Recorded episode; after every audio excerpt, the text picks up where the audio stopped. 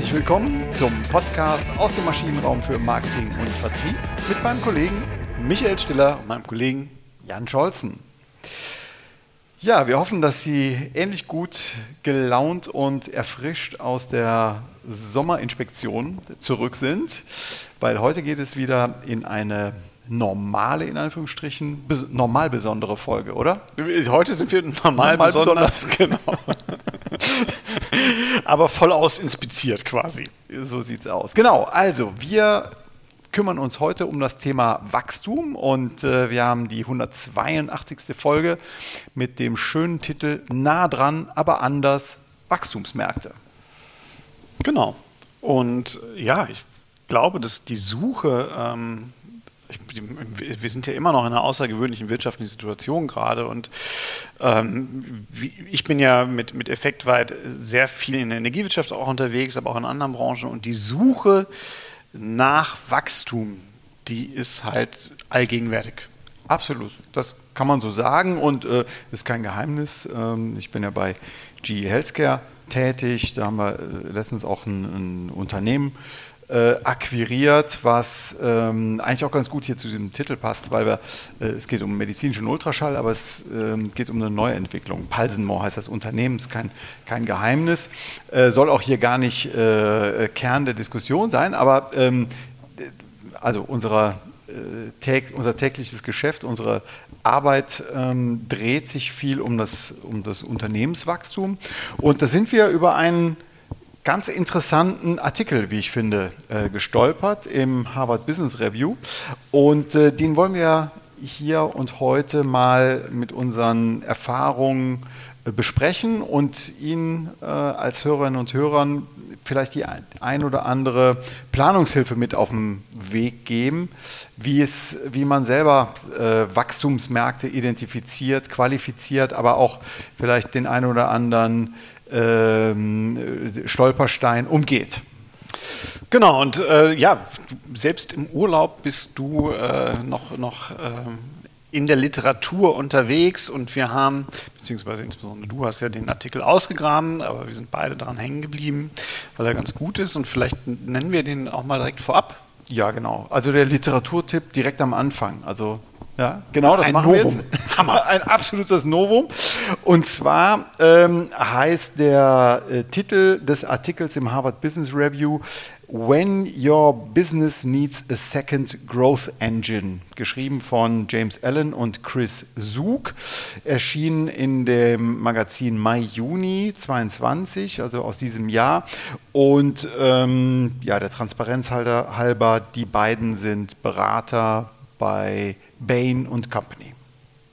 Ist ja nicht schlimm. Macht ja nichts. Macht ja nichts. Sie haben sich trotzdem ganz schön viel Arbeit gemacht, um äh, in Ihre Datenbanken zu schauen und, ähm, und haben auch Befragungen gemacht. Und vielleicht erstmal, um die, die Relevanz des Themas nochmal so zu unterschreiben, äh, zu unterstreichen, ähm, ist das äh, von äh, großen namhaften Unternehmen, das sind sehr, sehr viele gewesen, ich habe es jetzt gerade vergessen, macht, äh, ist auch wurscht, äh, sind zwei Drittel der CEOs, die erwarten, dass ihre Firma in den nächsten fünf bis sieben Jahren deutlich von neuen Wettbewerbern ja, angegriffen werden. Genau, also starke Veränderung im, im Markt und ähm, die sagen auch, dass neue Wettbewerber äh, mit neuen Geschäftsmodellen antreten werden und halt das Kerngeschäft ihres Unternehmens angreifen werden. Genau, und äh, immerhin noch 40 Prozent der befragten CEOs erwarten in den nächsten zehn Jahren, dass, ähm, nein, die befragten CEOs erwarten, dass 40 Prozent ihres, äh, ihrer Wertschöpfung aus neuen Geschäftsfeldern kommt. Also das finde ich auch schon mal eine steile These. Äh, verabschiedet man sich damit eigentlich vom Kerngeschäft? Das ist die große Frage, ne? aber ich glaube, das ist so ein bisschen dem geschuldet, dass wir natürlich gerade mit großen Firmen viel in gesättigten Märkten unterwegs sind. Mhm. Wir sehen Preisverfall, ich meine, gerade stärker denn je. Ne? Wir sehen Preisdruck, wir haben Transparenz, die immer größer wird.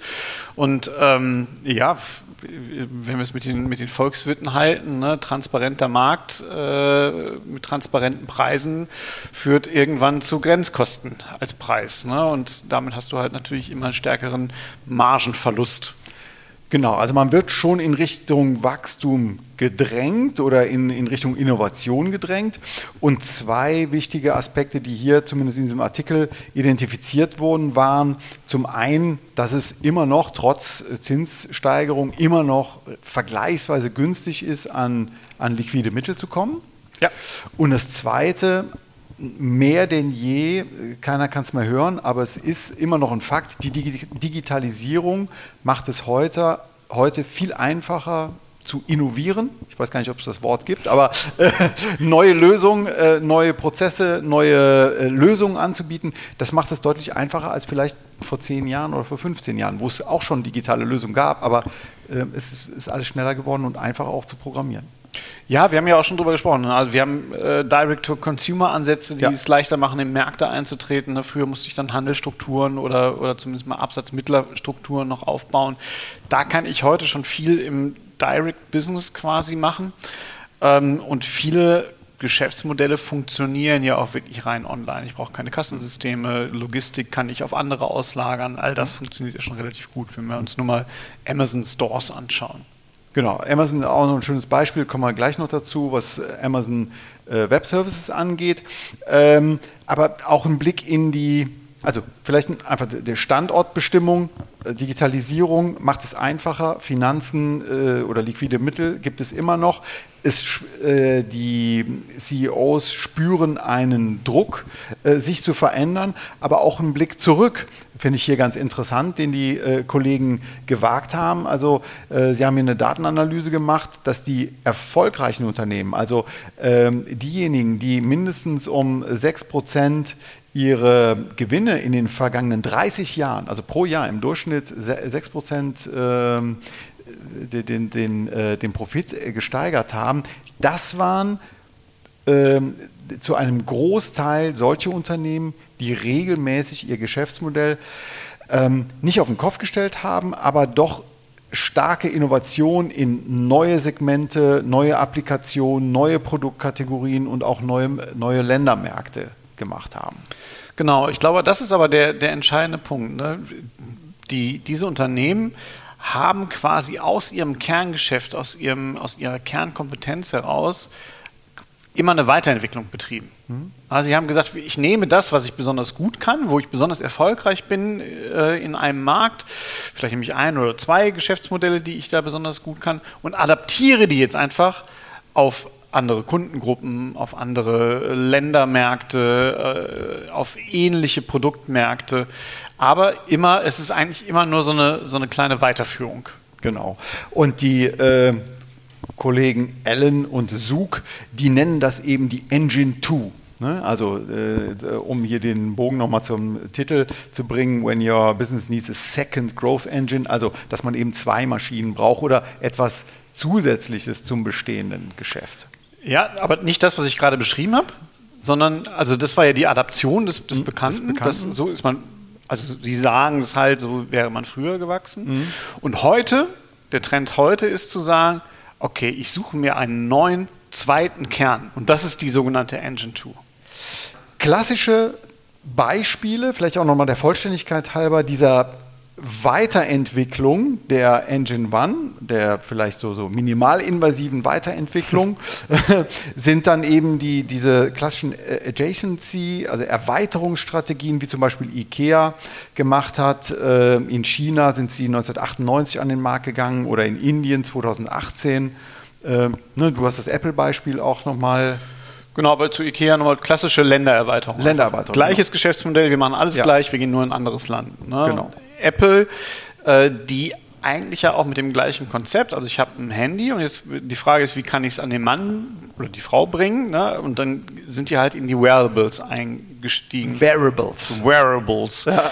Ähm, also die, die Apple Watch ähm, und haben da natürlich eine riesen Erfolgsstory mit hingelegt, aber nichtsdestotrotz, es ist weiter ein Apple-Produkt, das ist auch klar als Apple-Produkt erkennbar, ähm, sehr nah noch an dem alten Geschäft.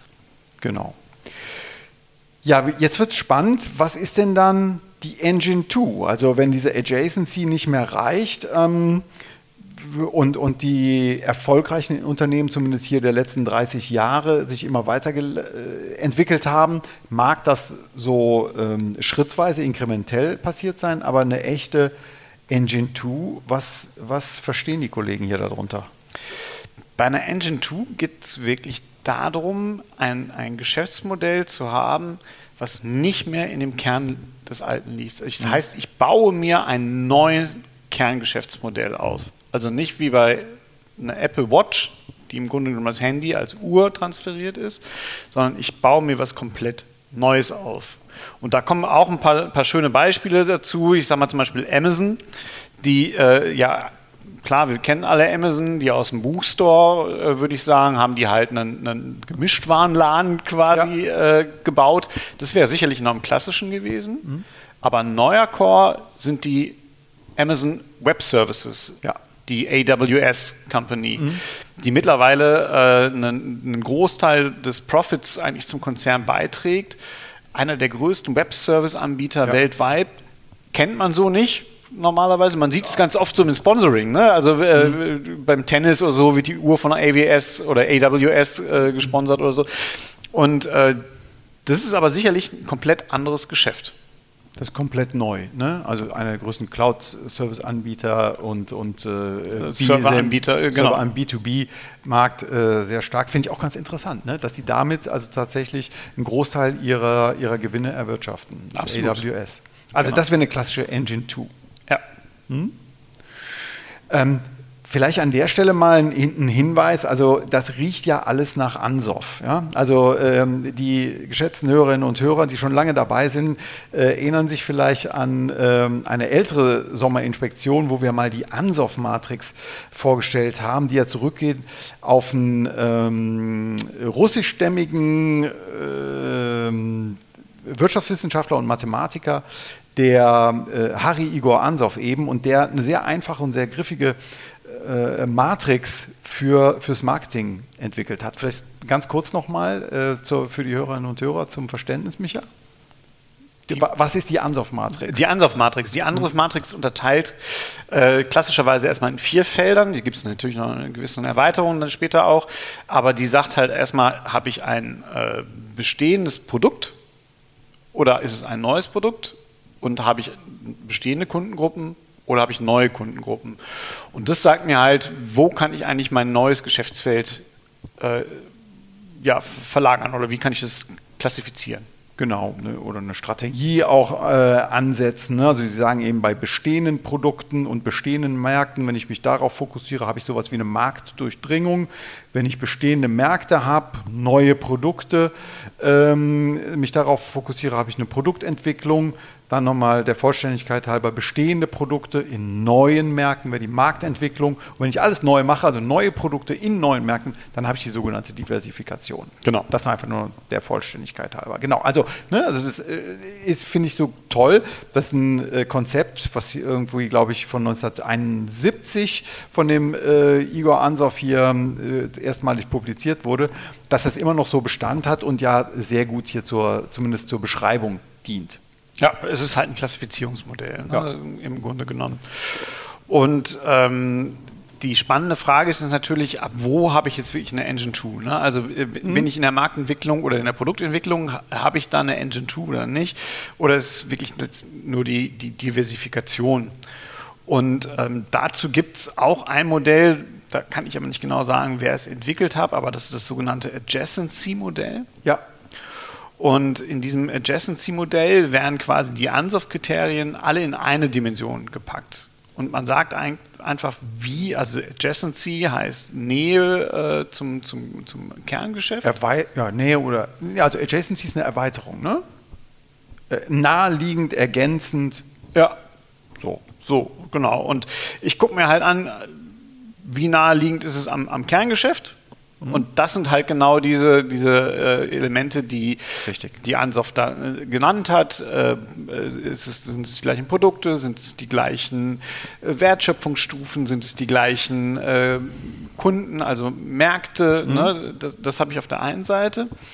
Und das andere ist halt, wie weit ist der Abstand zum Erfolg? Also wie schnell kann ich in diesen Märkten erfolgreich agieren, mhm. weil der Markt groß genug ist, äh, attraktiv, ne, wenn, ja. äh, attraktiv ist, äh, Markteintrittsbarrieren, da sind wir auch bei Porters Fire Forces, mhm. ne? also ja. man sieht, man, auch mit den alten Modellen käme man relativ weit, wenn man sie vernünftig verknüpft, aber das bringt es ganz schön zum Ausdruck eigentlich. Ja, also auch hier ähm, einfach mal googeln, Adjacency-Methode ähm, ist auch eine schöne Planungshilfe auf jeden Fall zu diesem Thema. Hm? Genau. Genau, und die Kollegen James Allen und Chris Zug haben für, ähm, ja, für diese Engine 2s bestimmte Archetypen entwickelt. Und diese Archetypen basieren ein bisschen darauf, wie stark sie sich vom Kerngeschäft, also von der Engine One, wie mhm. sie es so nennen, ähm, wie stark die sich von diesem Kerngeschäft differenzieren. Also passt ganz gut hier zu diesem Adjacency-Modell, was ja auf der einen Achse eben die Nähe zum Kerngeschäft hat. Und äh, ja, ihr erster Archetyp, den Sie formulieren, das sind sogenannte Next Generation Versions äh, der ursprünglichen ähm, Engine One. Ja, und und äh, da ist eben das Beispiel von Axel Springer, was Sie benennen. Axel Springer, klassisches Medienhaus, äh, früher Print, ähm, dominiert, hat sich mittlerweile zum digitalen Medien-Business-Konglomerat äh, entwickelt. Genau, oder auch Netflix, äh, witzigerweise, wir haben zum Thema Change Management mal drüber gesprochen, ja. ne, die vom ähm, DVD bei oder durch Versandverleih äh, ähm, zum Streaming-Dienst entwickelt haben. Genau, also aber immer noch nah am ursprünglichen Geschäft, Filme zur Verfügung stellen, Medien zur Verfügung stellen. Genau, eine zweite Form. Ja, also, wobei, aber da schon nochmal direkt nochmal, das ist vielleicht schon ein Kritikpunkt auch. Also. Ich weiß nicht, ob das schon echt Engine 2 ist, ob das jetzt die große Innovationskraft ist, wo ich sagen würde, völlig neu und nicht mehr so klassisch. Okay, also da merkt man schon, man kann darüber streiten, wann ist es eine Weiterentwicklung der Engine 1 oder wann fängt die Engine 2 an? Ja. Aber wir, wir nehmen es mal so hin. Zweite Archetype, äh, archetypische Form ist ähm, äh, eine, die Form, wo Sie sagen, dass man in einen neuen Markt hineingeht, der historisch nur minimal äh, verbunden war zu dieser Engine 1. Ne, und da bringen Sie das äh, Schneider Electric, das, äh, den, den, den, französischen äh, Technologiekonzern Gen genau, und die waren früher äh, waren die Ausstatter für äh, Fabrikgelände, für, für Produktionsstandorte, für die äh, Verteilung äh, von elektrischer Energie, also Transformatoren, Relais, was auch immer dazugehört. Mhm. Und irgendwann haben die halt eine, eine Software entwickelt, die halt das Energiemanagement an, an, so eine, an so einem Standort, an so einem Produktionsstandort übernimmt, haben das quasi auch fernsteuerbar gemacht und dadurch sind die in ein neues Geschäftsmodell reingekommen, wo, die, wo es gar nicht mehr darum ging, das, die Hardware mhm. eigentlich auszustatten, sondern nur noch diese Software äh, zu, zu nutzen und zu sagen, wir managen jetzt für euch die Energieflüsse und ihr zahlt dann auch gar nicht mehr für Hardware-Komponenten, sondern ihr zahlt jetzt für genutzte Energie. Ah, okay. Mhm. Na, und äh, das, auch das würde ich noch, das ist schon noch eine Nähe, aber jetzt in der Tat schon einfach ein anderes Business. Ne? Ja auch einen Ansatz, den im Moment aus meiner Sicht ganz viele Energieversorger auch verfolgen, aber mhm. auch generell viele. Ne? Also alle wollen es quasi äh, Service as Business ja, haben. Ne? Genau. Ne? Alle wollen das Dauerschuldverhältnis haben, kontinuierliche Zahlungsströme haben. Das ist, glaube ich, schon ein ganz starker Drang dazu, in solche Märkte reinzugehen. Mhm, genau. Ja, und das dritte äh, Muster, was Sie hier identifiziert haben für Engine 2, ähm, Geschäftsfelder. Das ist dann tatsächlich, was in Richtung Diversifikation geht, im klassischen Sinne. Ähm, Sie nennen es hier Building a brand new business almost completely unrelated to the Engine One. Also wirklich was komplett Neues. Da könnte man natürlich jetzt mal auch schnell mal kritisch fragen, äh, wie soll das gehen? Genau, aber das beschreiben Sie auch ganz gut. Also ein Konzern, ich habe den noch nie gehört, Reliance, ein indischer Konzern. Hm der vor allen Dingen ähm, ja, synthetische Stoffe, äh, synthetische Fasern produziert hat. Und die haben aber gemerkt, okay, was wir ganz gut können, ist Kapital beschaffen, mhm. Firmen kaufen und wir haben super Kontakte in die Politik. Und mit diesen Kompetenzen haben die dann gesagt, naja, dann lass uns doch mal ein Telekommunikationsunternehmen kaufen. Mhm. Ne, weil dafür brauchen wir Finanzen, wir müssen Unternehmen kaufen. Und wir brauchen die Kontakte. Und wir brauchen die Kontakte okay. in der Politik, um es zu distribuieren. So, und damit sind die natürlich wirklich nach Ansauf klar diversifiziert, haben aber Fähigkeiten genutzt, die sie bisher schon intus hatten. Genau, also blieben, äh, bleiben der Kernkompetenz treu, aber interessant, dass sie es so definieren, mit dieser Finanzstärke der Kompetenz zu, zu integrieren oder äh, Unternehmen zu kaufen und ähm, an wichtige ja, in einem regulierten Markt, wie ähm, die, die, die Telekommunikation hier ist, auch eben dann die, die staatlichen Kontakte äh, auszuspielen. Genau. Ähm, interessant, also dieser Kritikpunkt äh, ein Stück weit hier entkräftet. Ja, und ähm, ich finde das gut, also nochmal diese Adjacency Matrix, also die Nähe zum Kerngeschäft, ähm, hier in einer Dreigliedrigkeit ähm, aufgezeigt zu bekommen. Und jetzt könnte man ja auf der, auf der anderen Dimension, ähm, da war ja eben die Attraktivität des, des potenziellen Marktes, die da eine Rolle spielt, um selber zu qualifizieren, wo will ich mich denn hinbewegen, wo, wo macht es denn Sinn, mich hinzubewegen. Genau. Gut, ähm, ja, vielleicht zum Abschluss des Ganzen dann noch äh, die, die Erfolgsfaktoren, die es zu berücksichtigen gilt, damit man eine funktionierende Engine 2 im wahrsten Sinne des Wortes zum Fliegen bringt, ähm, weil es nützt nichts, einfach eine, ja, ein zweites Standbein oder überhaupt ähm, eine Innovation an den Start zu bringen, äh, ja auch Ressourcen zu binden, wenn man nicht bestimmte Voraussetzungen erfüllt hat. Genau, und äh, wenig überraschend jetzt, ne? also das ist ja auch ein Teil der Dimension in diesem Adjacency-Methode. Äh, ähm, erster Erfolgsfaktor, wir müssen Märkte anstreben, die halt ein extrem hohes Profitpotenzial haben. Mhm. Und idealerweise, und Sie sagen halt hier in, in mehr als 80 Prozent der Erfolgsfälle, da wo halt die Engine 2 wirklich funktioniert hat, war es so, dass der Markt der Engine 2 ähm, ein schnelleres Profitwachstum geboten hat als der Markt der Engine 1. Mhm. Ja, äh, nehme ich hin, äh, kann ich auch alles unterstreichen. Ich tue mich nur ein bisschen schwer. Also vielleicht dann mal hier das ist ein kleiner Kritikpunkt. Äh, ich tue mich deswegen schwer, weil ja, wie sagt man so schön, im Nachhinein war die Zukunft sehr gut vorhersehbar. Äh, also, wo sehe ich jetzt, also wie ist Amazon Web Service draufgekommen? Ach ja, wir machen jetzt hier Cloud-Lösungen und werden wissen, in zehn Jahren ist das unser Haupt-Profit-Driver. Ähm, äh, ähm, ne, also, das ist schon auch ein bisschen ja, äh, im Nachhinein eben so ähm, festgehalten hier und begründet. Aber klar, man, es gibt natürlich auch Einflussgrößen, die man qualifizieren kann und wo man feststellen kann, okay, das sind meine Kriterien, an denen ich das Wachstum erwarte, festmache. Ähm, ich tue mich nur schwer, es ist so ein bisschen, ich will nicht sagen neunmal klug, aber ähm, ja, äh, vielleicht ein bisschen generisch der Punkt. Aber trotzdem, richtig ist er. Absolut. Ne? Ich glaube, aber genau das, was du sagst, ne? dann halt diese, diese Nischen zu entdecken, die noch kein anderer auf dem Schirm hatte, damit ich halt in diesen Markt vernünftig reinkomme und äh, mit dem Markt äh, sehr gut wachsen kann. Ich glaube, das ist halt dann wirklich die große Kunst und das ist jetzt halt, ja, ne, äh, wenn, wenn, du satt werden willst, nimm einfach den größten Apfel. Ja, so, genau. Wenn ja. ich wüsste, wo ich ihn finde, gerne. Genau. So. genau. Okay, alles klar. Okay, also ähm, erster Erfolgsfaktor, klar, das, äh, der Markt oder das Marktsegment muss groß genug und attraktiv sein. Punkt zwei fand ich sehr schön, äh, dieses Bonmot. Ähm, die kalte Wahrheit von heißen Märkten ist, ähm, ist, dass man eben ja eine ureigene DNA für einen Wettbewerbsvorteil braucht. Man braucht eine Kernkompetenz und die muss im Unternehmen verankert sein. Ich glaube, hier gibt es keinen, der das bestreiten könnte. Ja, auch hier wieder ähm, hundertprozentig unterstrichen und unterschrieben, ist aber Stoff aus dem Grundstudium.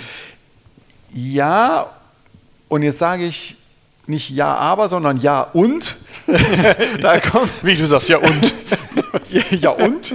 Ähm, man könnte jetzt auch hier das, das fast ganz äh, aufmachen und sagen, ähm, das hat auch vielleicht was mit Purpose zu tun, das hat auch mit Markenkern zu tun. Ähm, also auch das würde sich hier anbieten. Ne? Also äh, ich brauche eine irgendwie geartete Kernkompetenz, die mir ureigen ist, was ich gut kann. Ähm, die auch gut verteidigbar ist. Ne? Genau, richtig. Ja, auch total wichtig. Ja. Ähm, aber ähm, ich darf mich halt nicht zu, zu weit vom, von diesen Kernkompetenzen entfernen. Gut, das war der zweite Punkt. Sie haben jetzt noch einen dritten und einen vierten Erfolgsfaktor. Genau, der dritte Erfolgsfaktor ist, man muss halt, äh, ja, man, man, muss halt diese, diese Unternehmensgründergeist in sich tragen. Ein Entrepreneurial Mindset braucht man mag sich auch wie eine Binse anhören, finde ich aber, dass das häufig zu kurz kommt. Also ja. in, in, allem, was ich lese, ähm, auch was ich im, im Netzwerk so mitbekomme, also erfolgreiche Unternehmen, Mitarbeiter, Führung sind, sind eben dann besonders erfolgreich, wenn sie voll und ganz dahinter stehen und ähm, nicht nur den Dienst nach Vorschrift machen. Ja, und wenn Sie da auch natürlich ins Risiko gehen, ne? das ist mhm. ja auch ein Punkt, äh, auszuprobieren. Wir haben auch über das Thema immer wieder mal so am Rande, da müssten wir eigentlich auch mal eine Folge drüber machen. Ne? Was ist eigentlich Unternehmergeist? Ja. Ähm, und das ist auch der stärkste Erfolgsfaktor in, in der Studie von den mhm. beiden. Ähm, klar, man braucht es und was die halt auch ganz klar sagen, wenn wir jetzt ein eingeschliffenes Unternehmen sind, Ne? Und auch da wieder, wenn ich jetzt mal so den Hang zu der Energiewirtschaft habe. Mhm. Das größte Problem bei, bei Energiekonzernen ist, dass die halt so stark am Status quo hängen. Ne, ist auch klar, wir haben, da sind schon relativ hohe Margen auf Energiepreise drauf gewesen immer und jetzt bröckelt das alles weg. Und auf einmal muss ich mich halt in eine gewisse Unsicherheit geben, möchte aber mindestens meine 20% Rendite haben. Mhm. So, das funktioniert dann nicht. Und die sagen hier auch, klar, das hat man ganz oft bei Konzernen wenn die versuchen, das zu machen. Und da ist dann wirklich auch der Weg zur Ausgliederung. Also immer dann, mhm. wenn ich merke, die Bürokratie wird verhindern, dass wir hier mit einem Start-up Erfolg haben, mit unserer ja. zweiten Engine, dann bitte baut die zweite Engine in einem eigenen Unternehmen. Und so, dass sie auch selber fürs Risiko verantwortlich sind und auch so, dass man den Erfolgsbeitrag klar zuordnen kann. Ja. Hm? Ja, auch, auch da finde find ich sehr klar und, und, sehr gut, diese Aussage. Und der vierte Erfolgsfaktor ähm, ist jetzt im Nachhinein vielleicht auch wieder so augenscheinlich, aber das ist eigentlich das ganze Thema, was äh, digitale Unternehmen oder digitale Lösungen so attraktiv macht, die Fähigkeit und die Möglichkeit zu skalieren. Ja, aber nicht einfach nur zu skalieren, sondern ähm, die, die, die, äh, ich brauche den Hebel, also die Skaleneffekte und die Assets meiner Engine One, also meines mhm. Kerngeschäftes, die muss ich nutzen können, um das zweite äh, Geschäftsmodell hoch zu, zu leveln. Ja. Na, und das ist, glaube ich, der entscheidende Punkt. Also wenn, wenn ich sage, ich habe bisher Strom verkauft und jetzt mache ich aber mein Standbein noch auf, um Staubsauger zu verkaufen mhm. oder zu, zu produzieren, dann wird es nicht funktionieren. Okay, verstehe. Hm? Ne, sondern hm? ich brauche halt Kernkompetenzen. Vielleicht funktioniert es auch mit dem Staubsauger, wenn man, das richtig, wenn man die richtige Kampagne, wenn wir jetzt hm? diesen indischen Konzern nehmen, ne, der sagt, okay, ich habe guten Einfluss in die Politik, ähm, dann, dann ist es schon ein interessanter äh, Aspekt und da fällt mir gerade ein, also äh, das machen ja heute auch Telekommunikationsunternehmen zum Beispiel beim, beim Glasfaserausbau in Deutschland. Mhm. Ne? Die sagen halt auch, lass uns doch mit Stadtwerken, mit regional ansässigen Unternehmen kooperieren, weil die haben nämlich diese Kontakte in die Politik hinein mhm. und versuchen dadurch sowas zu leveln. Ja. Und äh, das ist der Geist, glaube ich, des Ganzen. Gut, ich denke, wir haben es einmal umschifft. Vielleicht noch mal kurz äh, die Zusammenfassung. Also, wir sind, äh, was ist der Startpunkt? Wir sind ein Stück weit getrieben positiv äh, im Sinne von äh, Expeditionsgeist mal formuliert, wir sind auf der Suche nach Wachstumsmärkten, weil wir wissen, dass wir mit, oder wir vermuten, dass wir mit hoher Wahrscheinlichkeit, wenn wir weitermachen wie bisher, große, große Schwierigkeiten mit neuen Wettbewerbern bekommen werden. Ja. Zweiter Punkt, Digitalisierung erleichtert das Finden neuer Geschäftsmodelle. Liquide Mittel sind immer noch gut zu äh, bekommen. Genau, und die Investitionen durch die Digitalisierung gehen runter. Ne? Also Richtig. Die Chance ist einfach gerade gut, sind gut, Ja. genau. Und die historische Betrachtung gibt je all jenen Unternehmen recht oder den erfolgreichen Unternehmen recht, ähm, die die großen Erfolg hatten, haben in der Vergangenheit viele Neuerungen, neue Märkte, neue Produkte äh, hervorgebracht. Genau. So, und früher war es halt Adaption des alten Geschäftes auf neue Kundengruppen, in neue Produkte hinein, in neue Ländermärkte hinein. Heute sagen die Autoren, brauche ich halt eine Engine 2, also ein neues Kerngeschäft, was ich daneben stelle. Und sie haben drei Archetypen entwickelt. Der erste Archetyp ist quasi die Weiterentwicklung, die nä- nächste Generation des äh, ursprünglichen Kerngeschäfts. Beispiel hier Axel Springer, Printmedien, jetzt Digitalmedien. Äh, das, die zweite äh, Geschichte ist halt da, wo man sagt, wir sind in Märkten drin, da können wir viel unsere Kompetenzen nutzen. Da waren wir aber vorher noch nicht drin. Schneider Electric, Gesamtlösung? äh, ja, erste Service-Modelle. Ja, genau. Genau, Hm? genau, das ist ganz häufig da ein Thema. Und das dritte sind wirklich komplett neue äh, Märkte, die aber halt aus den alten Kernkompetenzen herausgetrieben werden, also der indische Konzern. Richtig. Reliance, der aufgrund seiner ähm, Kontakte und seiner Fähigkeit eben ähm, ja, zu integrieren groß geworden ist. Erfolgsfaktoren hatten wir vier identifiziert. Ähm, das war, das, ähm, der neue, die neuen Märkte müssen attraktiv genug sein und groß genug sein. Genau, sie müssen halt, man muss schnell wachsen können in diesen Märkten. Wir brauchen halt einen Wettbewerbsvorteil. Ja. Dritter Punkt war, ähm, dass man äh, einen Gründergeist, also ein unternehmerisches Mindset mitbringt. Genau, der, der wichtigste Erfolgsfaktor. Und der vierte Erfolgsfaktor war, dass man Fähigkeiten und Ressourcen aus dem alten Kerngeschäft in das neue übertragen kann, um den Hebel nochmal stärker anzusetzen. Stichwort Skalierung. Genau. Wir sind gespannt auf Ihre Rückmeldungen zu dieser Folge oder zu Ihren äh, Engine 2s. Vielleicht haben Sie auch eine Engine 3, wer weiß.